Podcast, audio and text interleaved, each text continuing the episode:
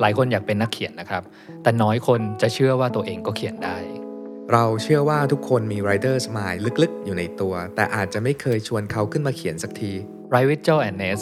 ชวนคุณหยิบปากกา เปิดสมุด เริ่มต้นลงมือเขียนแบบฟรีไรติงไปพร้อมกันกับเรา เพราะว่าเราอะอยากจะพิสูจน์ไปพร้อมกับทุกคนว่า เชื่อเธอะทุกคนเขียนได้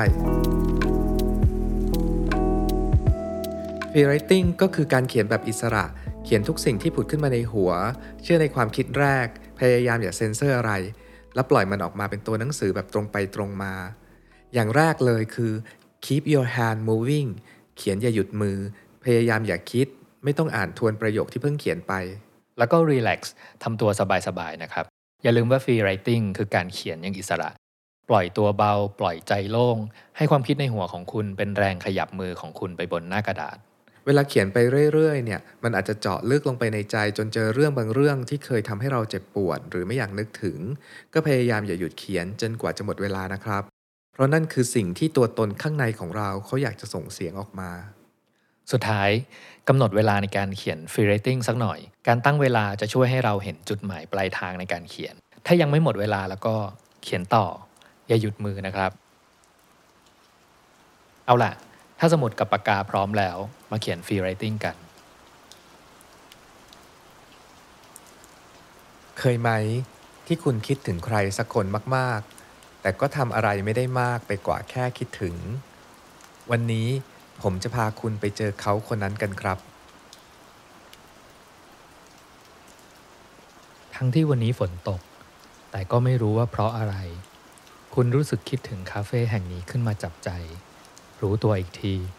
คุณก็พาตัวเองลุยฝนมาหยุดอยู่หน้าประตูสีขาวบานใหญ่แห่งนี้อีกครั้ง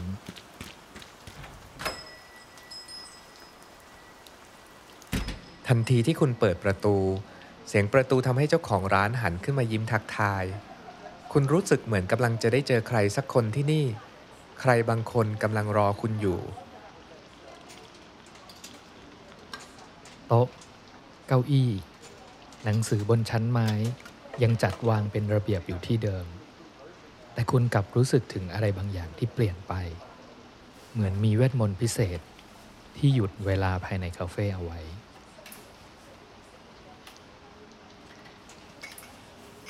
แม้คุณจะเอะใจนิดหน่อย แต่ก็ไม่ทันได้สังเกตอะไร คุณเดินไปสั่งลาเต้ร้อนแก้วใหญ่กับขนมสโคนอบเสร็จใหม่ ๆ ส่งกลิ่นหอมเหมือนทุกครั้ง ระหว่างที่คุณกำลังยืนรอเครื่องดื่ม ใจลอยคิดอะไรไปเรื่อย อยู่ดีๆ เจ้าของร้านก็กระซิบบอกคุณว่า ผมเห็นเขามานั่งรอเจอคุณนานแล้ว เขาบอกว่ามีเวลาไม่มากนัก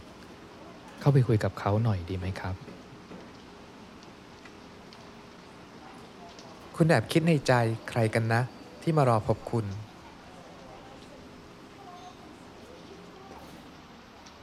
คุณหันมองไปทางเดียวกับที่สายตาเจ้าของร้านจ้องอยู่ และคุณก็ได้เห็นเขา นั่งอยู่ตรงนั้น จังหวะเดียวกันนั้นเขาก็เงยหน้าขึ้นมา และส่งยิ้มอบอุ่นให้คุณ คุณจำรอยยิ้มนั้นได้ดี นี่คือการพบกันอีกครั้ง และจะเป็นครั้งสุดท้าย ระหว่างคุณกับเขา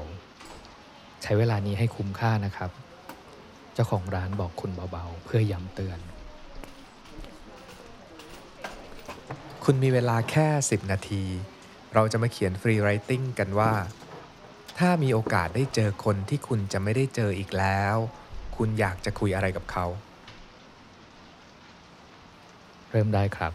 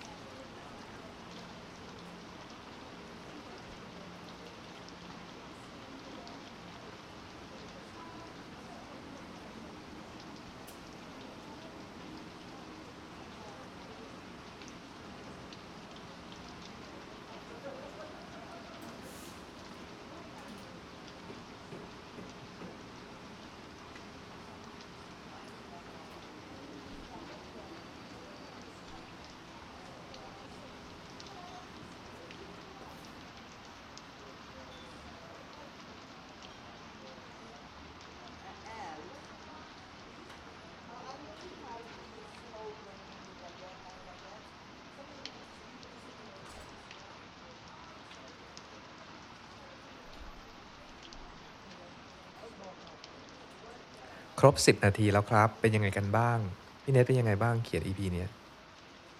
ขอเวลาเพิ่มอีกสักสิบนาทีได้ไหมครับ ขอทำไม เพราะรู้สึกว่ามันสั้นเกินไปเอ่อออสำหรับการ